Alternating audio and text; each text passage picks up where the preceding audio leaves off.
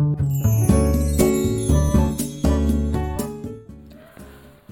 はようございます。滝真由子です。今日は9月20日水曜日の朝です。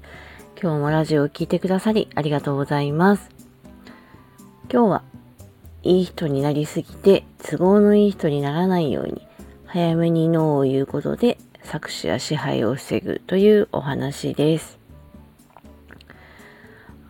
あなたいい人ねとかいい人ですよねって言われたことありますか？あの、私はね、結構あります。いい人ねっていう言葉は結構深いと思っていて、本当に人柄のいい人だと思われている場合と、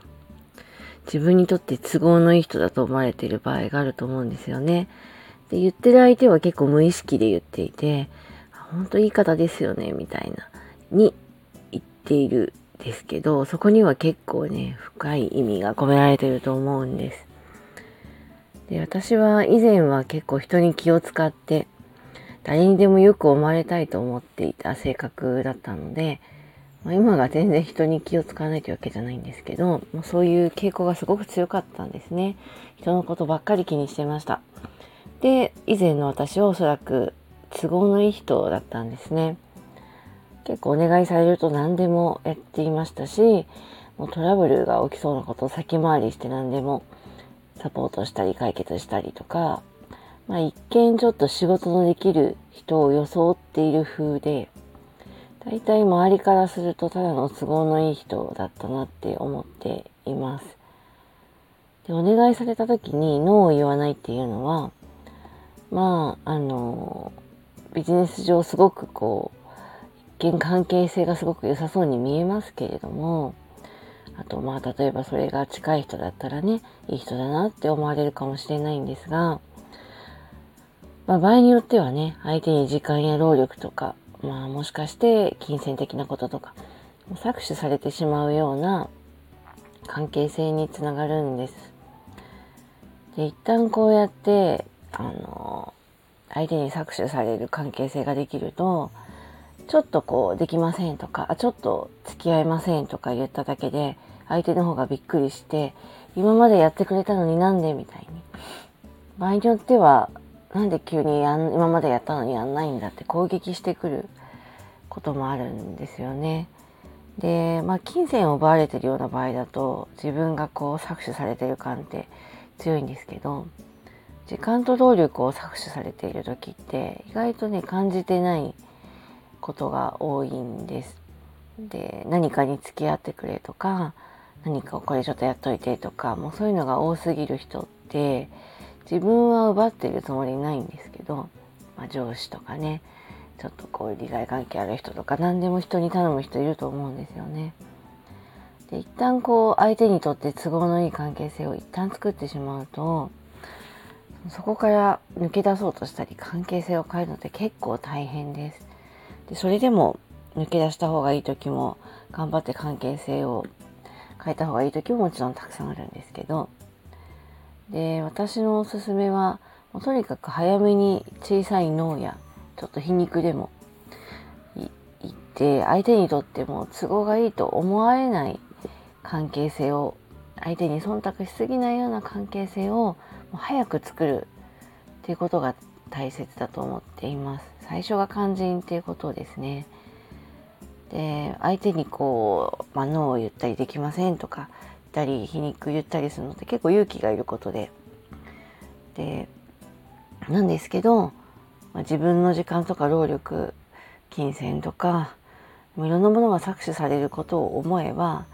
実は大したことではなくて一回こう都合よく思われ続けるともう大変なのでもう頑張ってそこは最初に言うことが大事だと思います。でもし相手に嫌われてなんかこう理不尽な思いをさせられる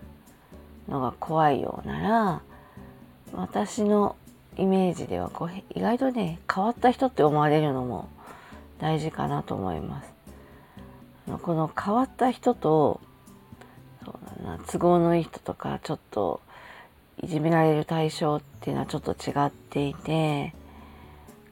みんなが例えばね上司がいて上司に忖度する中で自分だけ忖度しないので結構リスキーで仲間外れにされたりとか何か仕事を回されないとかあると思うんですけどこういう状況で、まあ、自分だけにねノーを言うのは結構自分への攻撃につながりますが、まあ、自分はちょっと変わった人まあそのはっきりノーを言うんじゃなくて例えばまあ付き合いが単純に付き合いに行けないだけじゃなくてなんかちょっと変わった趣味があってもうそれを優先してる人とか変な人と思われるのと,、えーと、自分の言うことを聞かない人ってただ思われるのはちょっと違っていて何かを、まあ、言われたり搾取されそうな時に何にも言い返さない弱い人はマウントが取られやすいので攻撃されやすい。ただちょっと変わった人はあんまり関わりたくないなとも思ってもらえたりするので